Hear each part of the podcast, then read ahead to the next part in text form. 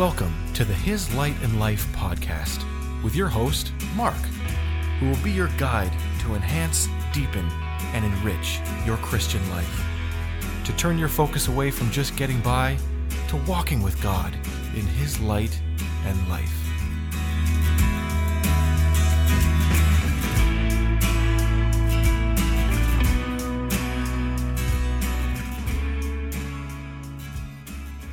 Welcome back to His Light and Life. So, we were talking last time and we were talking about sovereignty and birthplace as origins of citizenship. Now, when you think about God and you think about His plan and His ultimate intention, like any great master builder, He had a blueprint. He had an initial blueprint, and that blueprint was for the house, the structure that He was going to build. And we see very clearly that he intended to build it in two dimensions. In the beginning, God created the heavens and the earth. So we see the two dimensions. We see Jesus now in two dimensions. He is a physical body, a glorified physical body, but he dwells in heaven. So he has access to earth, to the earth. He can come here. He's been given all authority, power, and authority has been given unto him, both in heaven and earth. He can come here anytime. He's going to come back and set up a kingdom. I mean, an actual the manifestation of the kingdom because he, he owns the earth and he has authority of the earth. But he's going to be coming in the clouds. He's going to be bringing citizens or people who've died and have gone to heaven already. They're going to be coming with him and they're going to live on the earth. And the reason for that is because we're dual citizens. Now, here's the challenge we don't become dual citizens when we die we are dual citizens now. That's important. That is very important. And we can see examples in the Bible, in the Old Testament, where God gave that revelation to, and they functioned and operated on those two dimensions. I want to read a portion right here, a portion of Scripture. This is in um, this is in 1 Peter 2 11 and 12. He says, Dear friends, I urge you as aliens and strangers in the world to abstain from sinful desires which war against your soul. Live such good lives among the pagans that though they accuse you of doing wrong, they may see your good deeds and glorify God on the day that he visits us. And Romans 12 1 2 says, Therefore I urge you, brothers, in view of God's mercy, to offer your bodies a living sacrifice, holy and pleasing to God. This is your spiritual act of worship. Do not conform any longer to the pattern of this world, but be transformed by the renewing of your mind, that you will be able to test and approve what God's will is, his good, pleasing, and perfect will. And that's in Romans 12, 1, 2. So when we're talking about citizens, and we're talking about in the context of God's sovereignty, and we're using it as an example, colonization, how that has happened in the past, you can see God's intention in colonizing the earth. And that colonization has already begun. That colonization has been going on for a very long time. But you see where okay, I'm gonna I'm gonna make it simpler. If a, a let's say a country decides that they're gonna they're gonna explore, and this happened very clearly, and they come across a civilization, and in that civilization they decide that okay, we're gonna make this, we're gonna trade with this civilization, we're gonna interact with them, we're gonna have a relationship with them, and they're going to become uh, colonized they're going to become a colony of our country. Well, there's a there's you know he says here in Romans 12 he says you know that you be transformed by the renewing of your mind. There's a renewing of the mind that would have to happen. I mean, let's say they spoke a different language. Let's say they dressed a different way. I remember a great minister talking about that how they when they went to school when he was young, they dressed like they had a they had a school uniform that was given to them and it was brought over from the country that had colonized them. and the little children, and they had names, magistrates, and a bunch of different people in different roles and positions that were exact duplicates, replicas, uh, you know, replacements, examples of the the country that colonized them. So in in reality, they were an extension. They were an extension of something. Right? They were an extension of the country that colonized them. They took upon it they took upon themselves the practices and the customs and the language and different aspects of the colonizing country. That's a brilliant example of what Paul's talking about. These people understood it very much when they heard it. It was not a mystery to them. The letter to the Romans, the Romans in, in reality had basically done this uh, to a large extent, more than anyone, maybe past, present, or future. They advanced into different areas, and they and they made you know they they colonized, they they expanded the you know the the, the realm of Rome.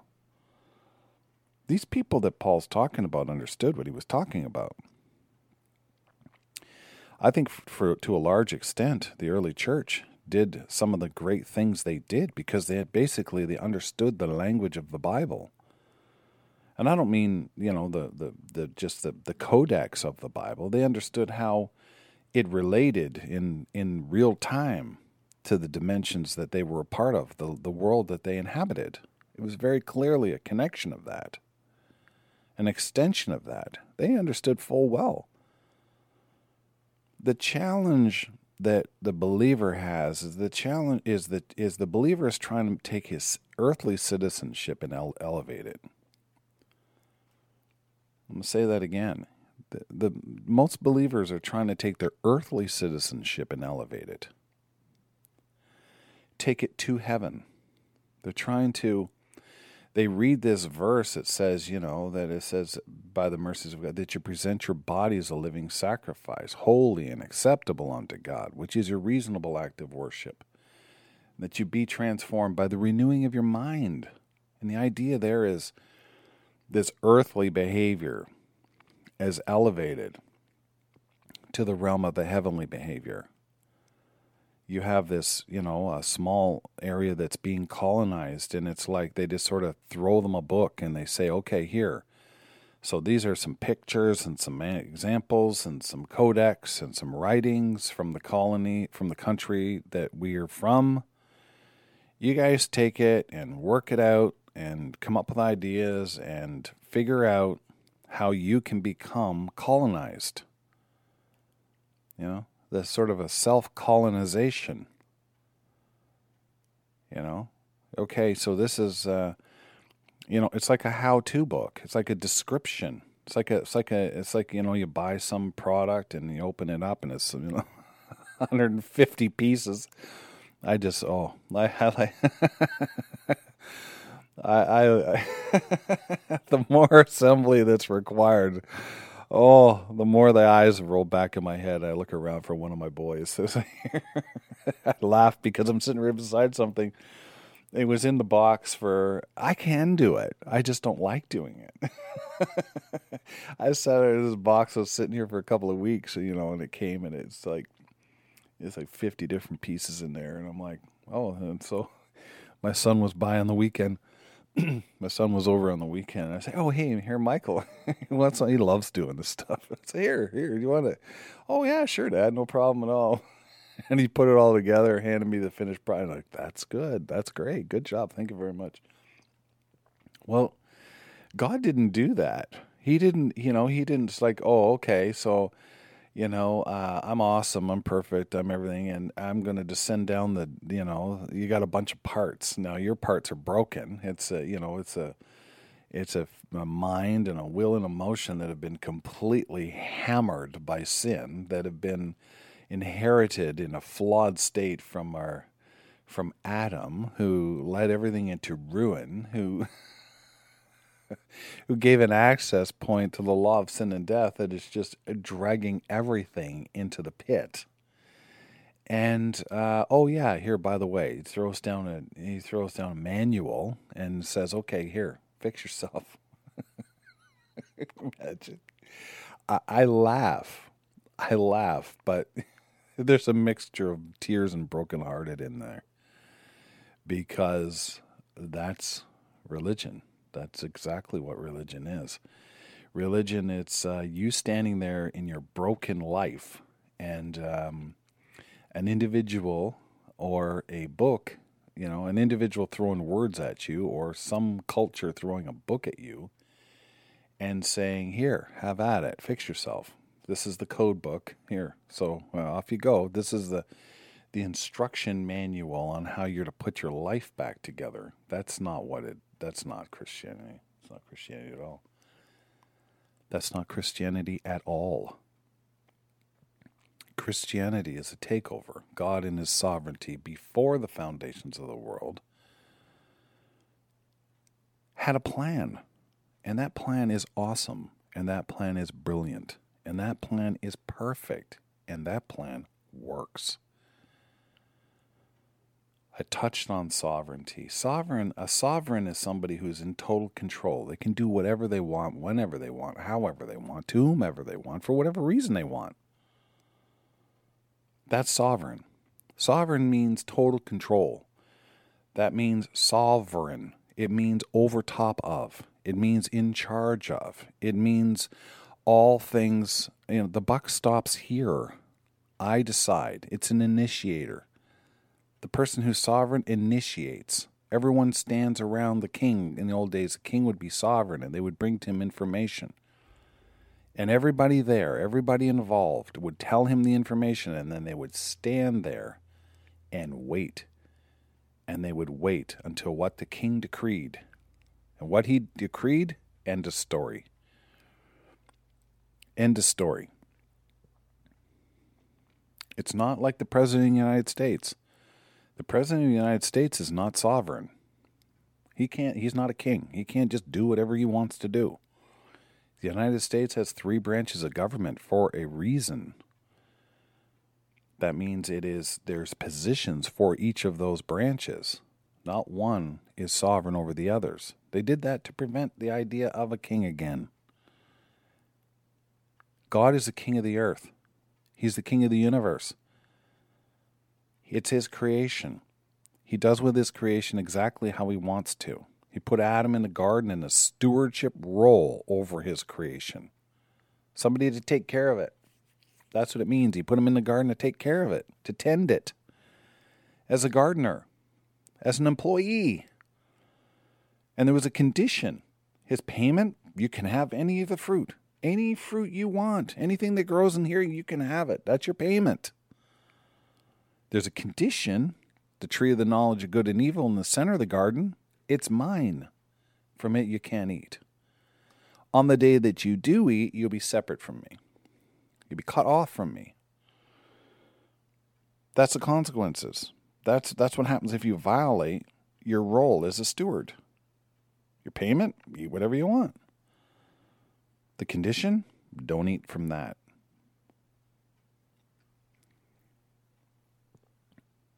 He's sovereign. And see, and, and, and the challenge is, he he is, by and large, I'm not going to chase this. I'm not. I want to, but I'm not. Um, his, his, by and large, in this world as you know it right now, he's passive. He's passive. He exercised, see, his sovereignty, the believer it gets confused because he's like, well, if God's sovereign, why is he allowing this to happen to me? Why am I going through this? What this is horrible. Why did he let this happen? God, you know, why? If something horrible happens, this first thing, but God, why? Why? Because they feel as though he is is sovereignty. The idea of God being in charge of everything, if there's a God, he's in charge of everything. Even the non-believer has no problem with that. The problem is they have a hard time understanding why he doesn't do things that he doesn't do, why he doesn't stop evil, why he doesn't stop this, why he doesn't intervene here, why this, that, and the other. Well, those the this that and the others is the outlying is the is the outplaying consequences of Adam's transgression. He transferred that death to every single person in his lineage. God is not responsible for that. He could have walked. You have to understand that. I'm going to go off on a little bit here. He could have walked. When Adam rebelled, he could have walked and went off and, and, and created a million more earths. Started over. He was under no obligation at all to this earth or to Adam when Adam transgressed. Nothing. He could have walked.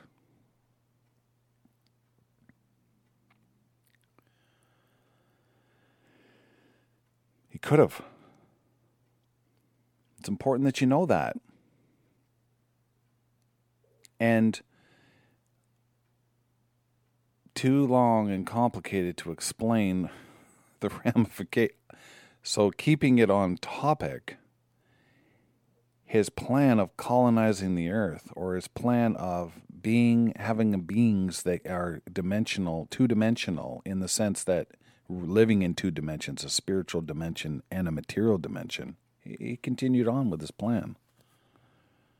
But his continuation of his plan required huge infusions of his grace, specific grace, specific appointments, specific plans that were put into place, culminating with the revelation of the birth of his son, the life of his son, the, the, the, the act of honoring of his son on, on, in obedience to him, dying on a cross, shedding his blood, and taking upon himself the penalty of those whom were called and whom were chosen in God's sovereignty before the foundations of the world. That has to happen. Now, now here's here's when God exercised his sovereignty, he did it before there was anything. So we see his interactions, we see his inter he he he moves from the transcendent into the immediate, into the into the immanent when you see situations that he chose in his sovereignty before the foundations of the world to involve himself in. But a large portion portion of it, he's still sovereign, but he chose to allow it. He chose to allow it to continue. He chose it to allow it to go to a certain point.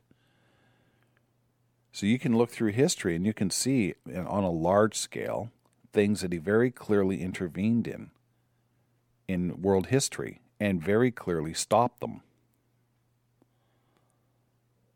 And you can look at your own Christian life if you've been walking with the Lord for a long time, and you can see things that he people he took into out of your life.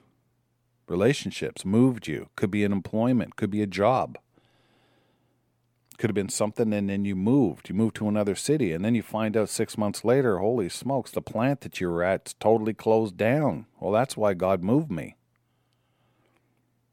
So i'm not trying to say that he doesn't do he massively is involved in the, his children's life. But he is not in in in charge of every single action that you make you can pick up a tennis ball and go down to a tent, go down to the side of a school and start banging the tennis ball. God didn't make you do that. But he saw you do that before the foundations of the world and chose not to involve himself. Still sovereign. People get confused about his sovereignty, not in the fact that he is sovereign. That's easy to understand. Once they do understand that, then they have a hard time with why he allows so many things that he does allow the challenge with sovereignty for the believer is they do not understand that his sov- he, he made his sovereign decisions. He exercised, he was active with his sovereignty before he made anything. It does not mean that everything that happened was his direction, was under his power, was under his control.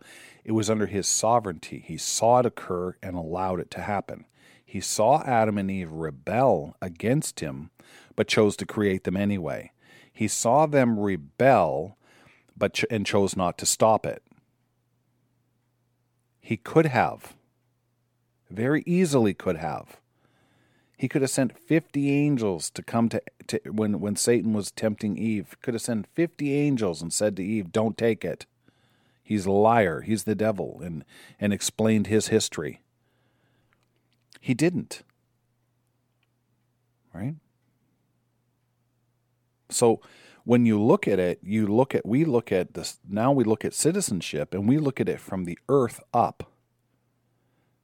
You know, DeVerne called that having a a earthly, a man-centered view. We start with ourselves and we look up.